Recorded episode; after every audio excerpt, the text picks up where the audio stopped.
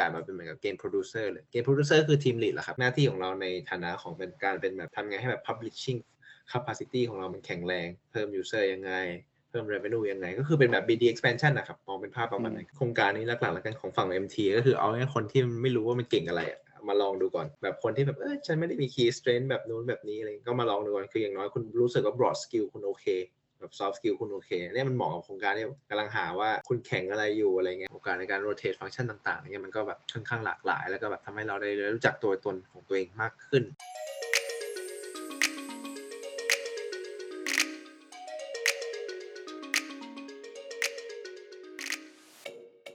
ครับสวัสดีครับสวัสดีครับ สวัสดีครับ วันนี้ก็อยู่กับพี่เอิร์ธนะครับ พี่เอิร์ธเนี่ยก็เป็นรุ่นพี่ที่ BBA จุฬานะอยากจะให้พี่เอิร์ธช่วยแนะนำตัวหน่อยว่าตอนอยู่ที่ BBA จุฬาเนี่ยเรียนอยู่ major อะไรแล้วสวัสดีอีกรอบหนึงนะครับชื่อเอิร์ธนะครับสุประสิทธิ์ทรัพย์พิสารกุลตอนอยู่ BBA เป็น BBA 19ก็อยู่ Major Finance ครับอยากจะให้พี่เอิร์ธช่วยแชร์ให้ฟังหน่อยครับว่าในโครงการ IMAP ที่พี่เอิร์ธทำเนี่ยพี่เอิร์ธไปทำ rotation อะไรบ้างนะครับ จริงๆ เป็นของของ C ไม่ใช่ของแค่การีนาครับก็แบบอืมเป็นเป็นเมื่อก่อนจะเป็นโครงการที่ชื่อว่า IMAP เนาะ International อืมอืม Management Associate Program แล้วก็หลังๆตอนนี้มันไม่มีละ มันจะเป็นเหมือนกับเฉพาะบริษัทละว่า Garena คือ Garena อืม Shopee ก็คือ Shopee GLP อะไรเงี้ยเออแต่เมื่อก่อนอืมตอนปี 2019 มันยังเป็นโปรแกรมที่แบบสามารถอันเดียว rotate across อีกกลุ่มได้ใช่สี่ rotation หก rotation ประมาณ 6 เดือนเนอะก็ไม่ได้ไปไหนเลย ไม่ได้ไป Shopee เลย ก็อยู่ Garena มาตั้งแต่ rotation หนึ่งจนถึง rotation สี่แล้วก็จนถึงปัจจุบัน objective ของโครงการนี้หลักๆแล้วกันของฝั่ง MT ก็คือเอาให้คนที่ไม่รู้ว่ามันเก่งอะไรอะ มาลองดูก่อน แบบคนที่แบบเออฉันไม่ได้มี key strength แบบนู้นแบบนี้อะไรก็มาลองดูก่อน คืออย่างน้อยคุณรู้สึกว่า broad skill คุณโอเคแบบ soft skill คุณโอเคเนี่ยมันเหมาะกับโครงการที่กำลังหาว่าคุณแข่งอะไรอยู่อะไรเงี้ยครับอืมเออ มันก็เลยเป็น objective ที่แบบพอ แต่ละ rotation ก็พยายามจะไปแบบ different function บางคนอยากเป็นแบบ expert type หน่อย เป็นแบบตัวเลขจ๋าๆแบบ modeling ต่างๆอะไรเงี้ยมันก็จะแบบ reflect มาเป็นคนหนึ่งแบบอีกแบบหนึงอาจจะมองแบบเป็นแบบใน management หน่อย manage team manage คน manage ธุรกิจอะไรเงี้ยก็จะเป็นอีกอีก type หนึ่งเนาะ rotation ประมาณ 6 เดือน ก็เป็นช่วงเวลาที่แบบไม่ไม่ได้ยาวมากในแต่ละแบบ BU ที่เราได้ไป rotation แรกได้ทำฝั่งของเกม PC ก่อนได้ถูก assign มาอยู่ในโปรเจกต์ของ marketing plus esports marketing plus esports ในส่วนของ FIFA Online 4ช่วงที่เข้ามาจริงเป็นเทรนด์ที่แบบ PC is dying อะเอออมแบบก็ก็แบบไม่ได้มี growth เอาง่ายๆแบบไม่ได้มีการคนก็เปลี่ยน landscape เนาะจากจากการเล่นแบบอินเทอร์เน็ตคอมคาเฟ่มาเป็นอืมเล่น mobile game อืมเนาะแล้วก็แบบยิ่งตลาดเด็กๆ ก็คงไม่ได้มีแบบ effort ในการแบบซื้อซื้อพวกแบบ PC อะไรอีกแล้ว แล้วก็แบบ mobile มันเล่นได้ง่ายกว่าอะไรเงี้ยเข้าถึงได้ง่ายกว่า ที่มันเป็นงาน marketing x e-sport คือช่วงแรกมันเอาตรงมันควรจะเป็นงานที่แยกกันของของบริษัทเกมมันจะแบ่งแบบฟังก์ชันประมาณว่าเป็นเกม operation คือคนที่ดูเกี่ยวกับ ตัว live operation ของเกม event ของเกมอะไรพวกนี้ก็จะเป็นทีมทีมเกม ops เนอะทีมที่สองคือทีม marketing หาคนเข้ามาในเกมให้ได้ ผ่าน awareness campaign engagement campaign drive conversion ยังไง อันนี้ก็คือ marketing หน้าที่คือดึงคนเข้ามา อย่าง e-sport มันเป็น part หนึ่งของ content ก็ได้ เราทำเกมที่มัน solid แล้วมี community ที่แข็งแรงการที่จะ keep เขาอยู่ต่อได้ e-sport มันก็เป็นการ drive อันหนึ่งที่อาจจะมีผลต่อ PR เนาะถ้ามันเป็นแบบ prize pool ที่ใหญ่บ้างอย่างน้อยก็คือการการ retain พวก pro player ต่างๆเนี่ย ให้อยู่ในเกมมีการแข่งขันตลอด ก็มองเป็น content อันหนึ่งที่แบบเลี้ยงคน e-sport มันก็คล้ายกับเราดู MasterChef ที่เรามาซอยย่อยเป็นอืม content content ให้คนติดตามอะไรเงี้ยครับเออเพราะถ้าเรามีแค่คอนเทนต์ขายของเลยมันก็จะเป็นแบบจะจะขายของเนาะก็ก็มองว่า e-sport อะไรก็เป็นคอนเทนต์ที่น่าสนใจ เข้ามาปุ๊บคนที่เป็นเหมือนกับ PIC กับ person in charge เก่าก็ออกพอดีถ้ากับว่าอืม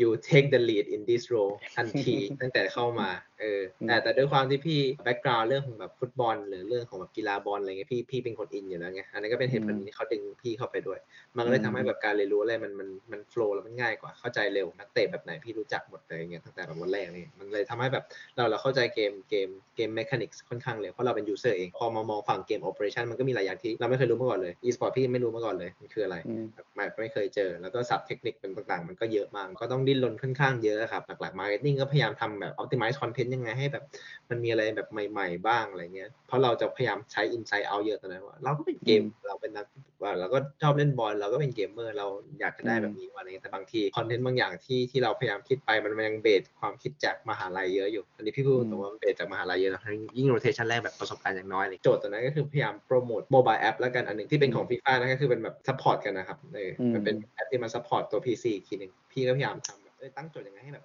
คนมา adopt แอปนี้ได้ได้เยอะขึ้นว่าอะไรเงี้ยก็พยายามทำคิดเป็นเหมือนกับ viral content นั่นหนึ่งที่เอ้ยเอาเด็กอืมนิสิตจุฬามาแบบ tweet message ให้มันแบบเอ้ยมันสงสัยไหมอะไรเงี้ยเอออันนั้นก็คือพยายามพยายาม drive creative เองเนี่ยแต่ว่าเออถ้าสุดท้ายผลออกมาแบบไม่ได้ดีตามที่คิดอะไรเงี้ยอันนี้ก็เป็นแค่ตัวอย่างหนึ่งนะที่ที่โจทย์ที่เขาให้มาเราเขาให้โจทย์ที่ค่อนข้างใหญ่ แล้วก็แล้วก็ที่เหลือ initiative อยู่ take ได้หมดเลย มีบัตเจ็ตมาแล้วว่าแต่ละ quarter มีอะไรเท่าไหร่เนี่ยอยู่ทำได้อยู่ทำ proposal มา แล้วก็ถ้าถ้ามัน make sense หรือมันไม่ make sense ยังไง ก็มาอืมคุยกันอีกที internal ก่อนก่อนที่จะ deploy ออกไปเนอะก็อืม authority ในการทำงานมันชัดเจนเลยว่าพอพอ you เป็นตรงเนี้ย marketing อะ you มีสิทธิ์ในการเลือกที่จะใช้ budget เราจะหย่อนตรงไหนให้มันเกิดผลที่สุดส่วน e-sport จะเป็นอีกโลกหนึ่ง e-sport ก็จะเป็นยุ่งฝั่งเทคนิคขึ้นมาหน่อย แต่ e-sport ก็คือการทำ content แหละมันก็เหมือนกับการสร้าง event event หนึ่งที่อืมทำให้มีคนมาดูเยอะที่สุดวะนั่นคือ end อืม goal เลยทำให้มีคนมาเยอะที่สุด แล้วก็ถ้ามันเกี่ยวกับ branding หน่อยก็จะแบบมี partner คนไหนที่แบบสนใจเข้ามาจอยมาที่ทำให้ภาพมันใหญ่ขึ้นที่ไปเรียนรู้เยอะหน่อยมันเป็นฝั่งของแบบเทคนิคมากกว่าครับที่ใช้ broadcast มันทำยังไงยิงขึ้นไปยังไงเทคนิคหลังบ้านเขาเราก็ต้องเซตเองไลฟ์สดแบบอืมไลฟ์สดอะเออไลฟ์สดที่แบบอืมไม่เคยทำมาก่อนอะไรเงี้ย overlay ขึ้นยังไงทำให้มัน animate background ให้มันสวยๆยังไงเออมันมันต้องเริ่มใหม่หมดเลย แล้วก็อืมโชคดีก็คือมีทีม support ในเชิงของแบบ เขามาสอนเราอะไรเงี้ยแต่เราก็เป็น PIC เราก็ต้องเป็นระดับหนึ่งอะไรเงี้ยครับมันก็เหมือนกับอืมเราเราเราต้องเรียนรู้แล้วก็ใน rotation หกเดือนมันก็ทำควบกันไป rotation สองตอนนั้นก็ยังอยู่ฟีฟ่าต่อยิง supposed to rotate ข้ามข้าม BU เนอะแต่ว่าตอนนั้นมันมีเหมือนกับงาน Garena World ที่เป็นโปรเจกต์เสริมมาด้วย ซึ่งแบบงาน Garena World ค่อนข้างแบบออฟไลน์ของเกมที่ใหญ่ที่สุดละใน Southeast Asia ไม่อยากจะต้องเปลี่ยน learning curve อะไรไปกับเกมใหม่ เพราะว่ามันต้องใช้เวลาส่วนใหญ่ไปกับ Garena World อะไรเงี้ยเขาก็เลยพยายามแบบโอ้พอเราคุ้นเคยกับ BU นี้มันก็เลยแบบอืมน่าจะง่ายกว่าในการแค่เปลี่ยนฟังก์ชันนะ เกมก็คือฝั่ง operation มากขึ้น แล้วก็ทำ Garena World ควบไปด้วย ฝั่งเซลล์ก็จะเป็น optimization ของ revenue มากกว่า มันก็จะมี monthly KPI ที่ชัดเจนว่าเราต้องขายได้ถึงเป้าอ่าถ้าพูดตรงๆมันทำทำยังไงให้แบบมัน optimal ที่สุดเรามีเซลล์ mechanic ไหนบ้างที่มันแบบ effective สำหรับลูกค้าเรา เราจะเพิ่ม penetration ของลูกค้าที่ไม่เติมยังไงให้มาเติมภาพภาพใหญ่เป็นเหมือนกับ store manager มากขึ้นนะจะได้ pilot idea หลายๆอย่างแล้วก็แบบมาอินกับฝั่งของ analysis มากขึ้นทำอย่างนี้ไปมีผลยังไง A B test เป็นยังไงบ้าง test ไปเรื่อยๆ แล้วก็แบบพยายามหาจุดเด่นของเราในการขายมากกว่าอันนั้นก็จะเป็นฝั่ง operation นะฝั่งการเราจะเป็นเหมือนกับการงานจัดอีเวนต์งานหนึ่งแล้วกันครับ มันก็ต้องใช้เวลาค่อนข้างเยอะหน่อย มองเป็นงานเสริมที่ไม่ได้อยู่ในใน rotation แล้วกันแต่เป็นงานเสริมที่ใหญ่ rotation 3 โอกาสข้างในมันเปลี่ยนเยอะครับ คือตอนแรกได้ได้มาทำฝั่งเกมโมบาย Garena Fairy Tail เป็น RPG บนบนมือถือ ตอนทำเกมเปิดมือถือมันก็ได้ได้อะไรที่แบบ scope มันใหม่มากขึ้นเพราะ PC กับมือถือมัน scope ต่างกันแหละในเชิงทั้ง operation แล้วก็ในการแบบ การวาง marketing plan ตอนนั้นก็คือมาทำ marketing นั่นแหละเอออมเพราะว่ามันจะเกี่ยวข้องกับฝั่งของ performance marketing มากขึ้นก็คือ digital marketing app installation ดูเช็คพวกแบบ retention อะไรมากขึ้น มันก็จะเกี่ยวข้องกับฝั่ง digital marketing มากขึ้นเนอะแล้วก็จะมี plus บวกพวก content marketing แต่ว่าเวลาเกมเปิดอะเราก็ต้องมานั่งคิด journey ของของลูกค้าที่จะเห็นแล้วว่าแบบ checklist พื้นฐานมันต้องมีอะไรบ้างแบบของกันนะก็จะมีแบบ community ต้องต้อง establish ก่อน มีการสร้างแบบ key opinion leader ในทีมก่อนนะ เพราะว่าเราแบบ มองมองภาพของการเปิดเกมอะไรเงี้ยโอเคโจทย์ใหญ่มันคือเรื่องของการจะมีจุดลิมิตตรงไหนบ้างที่ทำให้เราแบบรู้ว่าเอ้ยราคาแพงกว่าเนี้ยไปต่อไม่ได้แล้วหรือถ้า retention มันแย่เราควรจะอยู่ตรงไหน เพราะมันจะมีแบบ benchmark ตัวเนี้ยมาคิดในมุมมองของ business มาพยายามคิด scenario breakdown มาเยอะๆครับอืมพอมันเป็นเกมเปิดใหม่มันต้อง align expectation อืมชัดกับ expected KPI ตรงนี้อืม ความที่เราได้เรียนรู้ฝั่งของแบบ mobile operation มากขึ้นก็สโคปมันก็ใหญ่ขึ้นการ manage กับฝั่ง Google Play Google Store อะไรเงี้ยทำไป 2 เดือนมั้งช่วยช่วยได้ฝั่งของการ craft plan เปิดช่วงแรกก็ได้โอกาสฝั่งของ Free Fire มาตอนนั้นก็เป็นแบบ Free Fire เกมที่ใหญ่ที่สุดละของ Garena เนาะในแบบในเชิง portfolio เอง ตอนนั้นได้โอกาสมาเป็นเหมือนกับ Free Fire ฝั่งเป็นตลาดตะตลาดใหม่ ที่อืมที่ Free Fire กำลังเปิดก็คือฝั่งตลาดยุโรปโอกาสมาเป็นเหมือนกับเกม producer เลยเกม producer คือทีม lead แหละครับของตัวเกมหน้าที่ของเราในฐานะของเป็นการเป็นแบบทำไงให้แบบ publishing capacity ของเรามันแข็งแรง เพิ่ม user ยังไง เพิ่ม revenue ยังไง ก็คือเป็นแบบ BD expansion นะครับ มองเป็นภาพประมาณนั้นโอกาสหนึ่งก็เข้ามาใน rotation ที่ 3 ตอนกลางๆ rotation แล้วก็ทำมายาวจนถึงปัจจุบันนี้ ใช่ ก็ยังทำเป็นแบบเกม producer ของเอ่อ Free Fire ยุโรปอยู่ เป็นโอกาสใหม่แล้วก็ประสบการณ์ใหม่ของ Garena เหมือนกัน เพราะเราก็ไม่เคยมี footprint ในตลาดฝั่งยุโรปมาก่อนอืมแล้วก็เป็นตลาดที่ค่อนข้างยากอืมเพราะว่ามันมีเรื่องของแบบความ fragmented ของตลาด มีอืมเรื่องของ cultural difference มันไม่เหมือนกับ country ที่มันแบบเป็น unit unit หนึ่งอะเออฝั่งนู้นแบบภาษาที่ใช้ไม่มี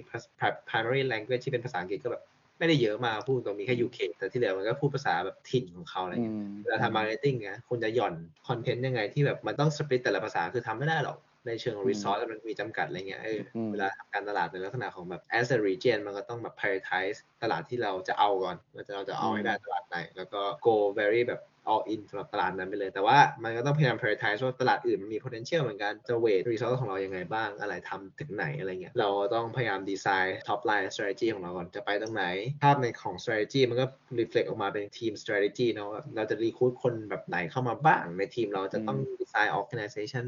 chart แบบไหนอะไรเงี้ยอืม operation สามมันคือแบบเป็นเป็นแบบ team lead ขึ้นมาละ direct direct strategy recruit คน manage คน role ของการมาเป็นแบบฝั่ง management มันก็ยากขึ้น ตั้งแต่ rotation สามสี่ก็ทำสิ่งนี้แหละ ไม่ได้เปลี่ยน role ละเออไม่ได้เปลี่ยนฟังก์ชันแล้ว team lead ก็คือ team lead you need to grow the business นั่นคือ key objective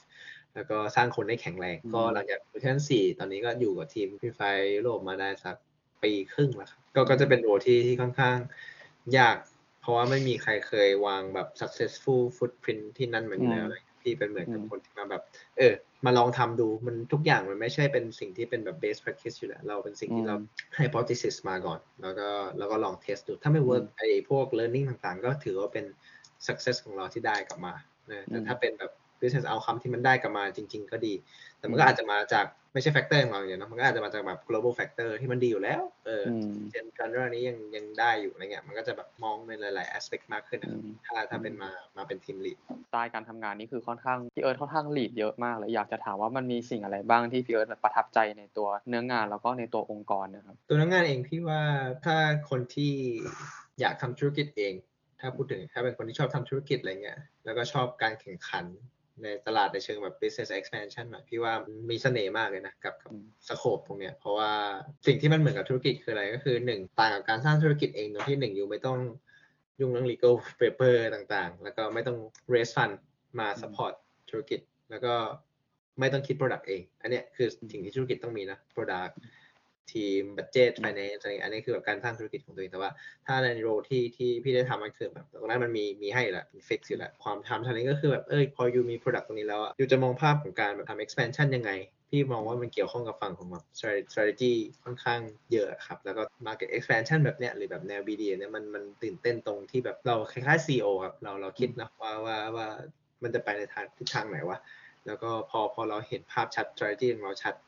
USP ของเราชัดเลย core competency ของเราแบบแล้วเรา define มาแล้วแล้วเราลองลองลอง test ตรงเนี้ยเออแล้วแล้วมันได้เห็นผลลัพธ์ของสิ่งที่เราคิดตั้งแต่ต้น process จนถึงแบบตัวผลลัพธ์เองหรือ learning เองอะไรเงี้ยครับ แล้วก็แบบมันจะเห็น progress ของ business ด้วยว่า market share เราเปลี่ยนไปไหม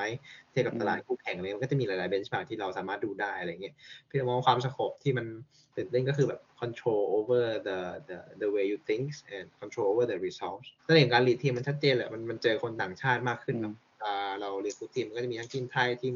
ทีมต่างประเทศอะไรเงี้ยเขาเจอก็ไม่เหมือนกัน expectation ที่เราเคยมีกับคนอื่นกับนี้ก็ไม่เหมือนกันอะไรเงี้ยเราจะเซตสร้างเป็นระบบที่ดียังไงให้เราสามารถ manage time zone ที่มันต่างกันได้วะ time zone ก็เป็นเรื่องหนึ่งนะในการทำธุรกิจใน international แบบเอ่อ business อะไรเงี้ยจะว่าว่าพี่เอิร์ธแบบชอบอะไรใน culture ของพี่บริษัท empowerment นะของพี่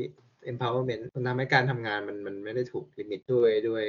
ความคิดคนอื่นแล้วอะเขาให้โรตรงนี้กับยูมา เพราะหวังว่าคุณจะเป็น expert ในตลาดนี้ ถ้าหากว่าเรื่องของ empowerment เรื่องของ trust อะไรพวกเนี้ยมันไม่ได้ได้กันทุกคนหรอก แต่ว่ามันก็คือต้องต้องเกิดจากการที่เราต้องพยายามระดับหนึ่งเพื่อแบบเออเราเรามี minimum capability แล้วกัน เพราะเราไม่ได้มีจุดที่แบบเราเราเรียนรู้ได้เต็มหรอกเออแต่ว่ามันมันคือเรื่องของ empowerment ที่ทำให้เราแบบเป็นรู้สึก ownership ของมันมันชัดชัดเจนมาก ถ้าเป็นบริษัทอื่นเขาคงไม่ได้ให้แบบเด็กอายุ24 25มา manage อะไรแบบเนี้ยครับ อันนี้อืมพี่พูดตรงๆว่ามันก็เป็นโอกาสที่ดีที่แบบงบก็ใหญ่ว่ะถ้าเทียบกับบริษัทอื่นๆอะไรเงี้ยมากมันมีสิ่งอะไรบ้างที่พี่เอิร์ธคิดว่าน้องๆ ควรที่จะรู้ก่อนที่จะมาสมัครโครงการ IMAP หรือว่า อย่างแรกที่อยากที่ที่พี่รู้สึกใช้เป็นทิปของตัวเองก่อนเนาะว่า wherever you go หรือ go interview อะไรเงี้ยสิ่งที่อยากจะให้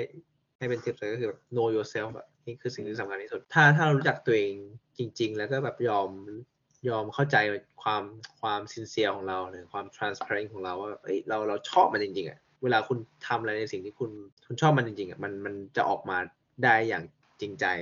แล้วก็แบบไม่ต้อง fake หรือ scripted อันนี้ก็พูดตรงๆว่าแบบมันมันมัน smooth กว่าอืมนะครับก็ก็อยากจะให้แบบลองลองถามตัวเองจริงๆก่อนว่าเอ้ยเราอยากลองในในใน area ไหน เออ ไม่ต้องถามถึง passion ก็ได้ แต่มองว่าแบบ มันก็มีหลายคำถามที่เราสามารถ reflect ตัวเองได้อย่างเช่นเอ้ย เราเห็นพี่คนเนี้ยแบบเนี้ยอยู่ในองค์กรแบบเนี้ย ทำงานแบบให้เราเห็นตัวเองเป็นแบบนั้นเราชอบไหม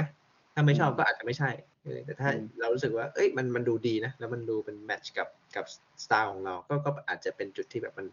มันเข้ากันก็ได้อะไรเงี้ยแต่มันไม่ได้มีช้อยเดียวหรอกที่แบบเออ very straight line no แบบ quite dynamic ใช่ปะแต่เออลองถามคำถามพวกนี้มันก็ทำให้ตัดช้อยได้เนาะ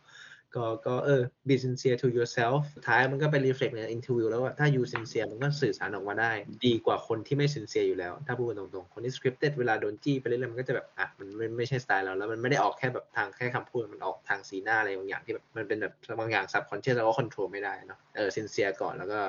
be very transparent นะครับสำหรับคนที่อยากเข้าเทรนนี้ก็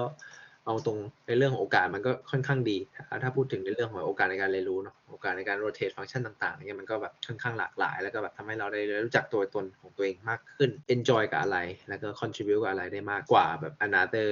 function อะไรเงี้ยมันก็ก็เป็นโอกาสที่ดีสำหรับคนที่แบบยังหาตัวเองอยู่ strength ตัวเองไม่ค่อยชัดเลยอะไรเงี้ยมันก็จะเหมาะกับ persona type ของคนประมาณประมาณนี้เนาะก็อยากให้ consider เรื่อง industry กับ business ของเราที่จะเข้าไปด้วยอย่างการีนาก็เรื่องของการการชอบเกมอะถ้าคุณจะเข้าบริษัทเกมแล้วคุณบอกคุณไม่ชอบเกมคุณไม่เล่นเกม มมันมันก็ยากที่จะแมทช์แบบแบบตรงนี้นะอย่างน้อยอะโอเค จุดที่แบบคุณไม่ต้องเล่นเกมมาก แต่ว่า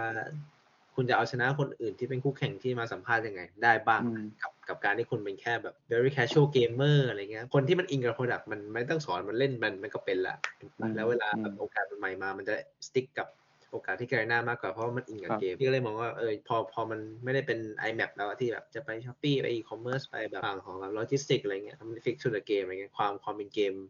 เมอร์หรือความมี passion บางอย่างกับเกมมันมันก็ต้องเด่นขึ้นมาครับอืมพี่พี่มองตรงนั้นมากกว่าว่า เออ มันก็เลย reflect กลับมาที่เรื่องความ sincere ถ้าเราไม่เล่นเกมแล้วเราพยายามจะ fake กับมันตรงนั้น มันก็ออกมาทุกอย่างอืมไม่ไม่ได้ smooth อยู่แล้วล่ะถามว่าสมัครได้ไหมสมัครได้ลองได้ไหมลองได้ครับเป็นประสบการณ์ครับแต่ว่า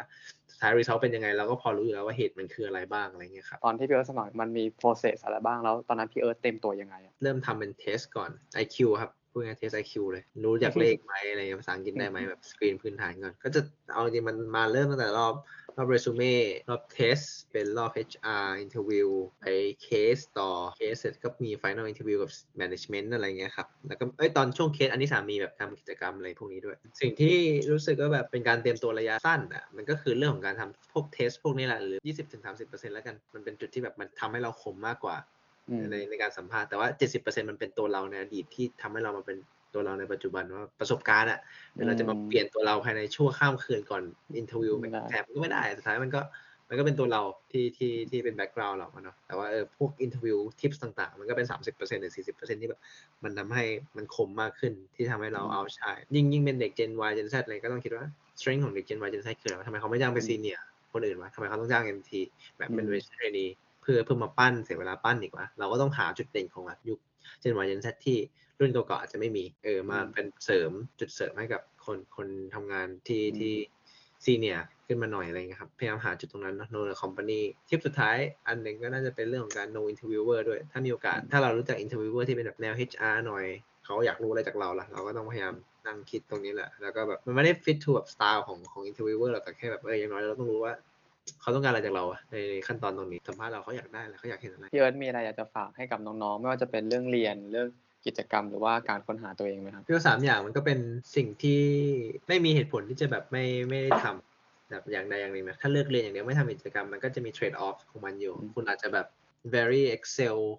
ในเรื่องของ academic มากๆอะไรเงี้ยแต่ก็จะมี trade off เรื่องของ connection เรื่องของการรู้จักคนในอนาคตที่อาจจะไม่ได้มีผลกับการงานขนาดนั้น หรือมีก็ได้ถูกปะแล้วก็เรียนก็เรียนให้เต็มที่อะอย่างหนึ่งนะเรียนให้เต็มที่ไม่ได้บอกว่าไม่ต้องสนใจเรียนเลย แต่เรียนอืมวิชาที่รู้สึกว่า matter กับเราอะเน้นสอบแล้วจบแล้วคุณก็คุณก็รู้วิธีการเรียนอะไรเงี้ยก็ก็พยายามแบบไม่ไม่ต้องใช้เวลาเยอะมากแต่ได้ผลลัพธ์ที่ดีมันก็ดีกว่าอยู่แล้วเพื่อเอาเวลานี้ไปทำในการค้นหาตัวเอง หรือทำกิจกรรม อยากให้มองว่าเรียนเป็น fundamental ก่อนครับเป็นเป็นพีระมิด ฐานล่างอืมที่ที่ที่ไม่ต้องใส่ resource แบบร้อยเปอร์เซ็นต์พี่ว่ามันเป็นการ work efficient มากกว่า resource อะอืมเรื่องของเวลานะ ถ้าพูดถึง time resource มากกว่า ไม่ต้องใส่ resource time resource ทุกอย่างกับกับการเรียน เรียนให้ smart หลังๆ ตอนที่มาทำงาน หรือตอนที่แบบมาอยู่ปีสี่ก็จะเข้าใจว่าเรียนไม่เป็นคืออะไร การท่องจำเยอะๆอะไรเงี้ยเรียนเรียนไม่เป็นเออถ้าเรียนเป็นก็คือรู้ objective ตัวอาจารย์ของคอร์สว่ามันต้องการให้คุณรู้อะไร พยายาม break down หลายๆ point ให้แบบ มันเป็นจุดอืมที่เราจับต้องได้มากกว่าการไปจำสไลด์ทีละหน้าทีละหน้าอะไรเงี้ยครับเรียนเป็น fundamental เนอะอันที่สองก็คือเรื่องกิจกรรมมี efficient หน่อยในการใช้เวลาใช้เวลาในเวลาตรงเนี้ยเราไปทำกิจกรรมเสริมได้ไปเพื่อแบบเจอสิ่งใหม่ ๆ มันก็ reflect กลับมาเป็นโอกาสด้วยแหละ โอกาสในการเข้าใจตัวเองมากขึ้น เข้าใจอืมสิ่งที่เราชอบมากขึ้น สิ่งที่เราได้ contribute และบันทึกการทำงานอะมันคือจำลองภาพการทำงานที่ที่มันสั่งส่งเสริมให้เราแบบทำงานเป็นไวขึ้นเทียบกับคนที่ไม่ทำกิจกรรมเลยอะไรเงี้ยถ้าถ้าพูดถึงในด้านของแบบ ประสบการณ์การทำงานเนาะแล้วก็เรื่องของค้นหาตัวเองพี่มองว่า มันก็อยู่ในพาร์ทของแบบทั้งเรียนทั้งกิจกรรมอยู่แล้วว่ามันใช่ไหมกับสิ่งที่เราทำแล้วก็part ค้นหาตัวเองไม่มีไกด์เลย มันเป็นแค่แบบไม่มี framework ด้วยอืมชีวิตไม่มี framework นะแต่ละคน background ไม่เหมือนกัน เกิดไม่เหมือนกัน family ไม่เหมือนกันค้นหาตัวเองก็คือจุดที่แบบอยู่ได้ทำในแต่ละวัน spot spot ตรงเนี้ยที่มันเป็นแบบจุดๆแต่ละวันให้มันแบบเป็นเป็นเส้นที่มันแบบเจอยังไงได้บ้าง ไม่รู้มุมมองพี่มันไม่ได้มีคำที่แบบเอ อ this is as มันเปลี่ยนไปเรื่อยๆตาม สิ่งแวดล้อมเวลามันเปลี่ยนไปเรื่อยๆตามประสบการณ์ตามเวลาไป พี่ว่ามันก็น่าจะเป็นจุดที่แบบ ไม่ต้องเครียดไปกับมันมากว่าเราไม่ไม่เจอไม่ชอบอะไรสุดท้าย สิ่งที่เราทำในอดีตมันก็ reflect หรือปัจจุบันที่เรากำลังทำอยู่เนี่ยมันก็จะ reflect โอกาสในอนาคตของเราเองเป็นพีระมิดแล้วกันให้ให้มอง time efficient กับการใช้กับเรื่องของ exam เรื่องของการเรียน เบิกเวลาเพิ่มในการทำกิจกรรมพี่เอิร์ธมีอะไรอยากจะเสริมอีกหรือเปล่าสำหรับคนฟังทุกคนนะครับ ก็ก็ถ้าถ้ามีคำถามอะไรอะไรเงี้ยเลยแบบเป็นเป็นสิ่งที่ตัวเอง สงสัยอะไรก็ถามพี่มาร์ค connect กับพี่ก็ได้ ถ้าสนใจเรื่อง Garena หรือเรื่องของ Sea อะไรเงี้ยก็เขาทักมาหาพี่ได้เนาะแต่ว่าพี่จะค่อนข้างไม่รู้เรื่องของ process ในการ interview ตอนหลังๆแล้วก็อาจจะไม่ได้มีประโยชน์มากนะครับ ในช่วงนั้นก็อาจจะเริ่มมีอายุละยี่ห้าละเออแล้วก็แล้วก็ถ้าถ้าอยากรู้เกี่ยวกับในวงการเออฝั่ง management trainee ดีไหมหรือแบบ finance พี่มองยังไงบ้างอะไรเงี้ยก็ก็เอ่อ ถามพี่มาร์คแล้วก็ให้มันถามพี่ก็ได้นะครับอืมเราก็จะฝากประมาณนี้ ก็ขอบคุณพี่เอิร์ธมากเลยที่มาแชร์ตัวเนื้องาน MT ที่การีนาแล้วก็อีกมุมมองหนึ่งของการทำงาน แล้วก็การใช้ชีวิตและการผมเชื่อว่ามันเป็นประโยชน์กับน้องๆที่เข้ามาฟังในช่องมากๆเลยก็ขอบคุณพี่เอิร์ธมากๆก็ที่พี่เอิร์ธบอกไปเดี๋ยวถ้าน้องๆคนไหนมีคำถามอะไรสามารถคอมเมนต์หรือว่าจะติดต่อมาในเพจก็ได้เดี๋ยวมาขอส่งมาให้พี่อีกทีละกัน ได้ครับ ได้ครับ ก็ขอบคุณพี่เอิร์ธมากนะครับ ขอบคุณมากครับครับขอบคุณมากเราจะได้อะไรจากคอนเทนต์นี้นะครับได้แน่นอนบ๊ายบายพี่เอิร์ธขอบคุณครับขอบคุณครับ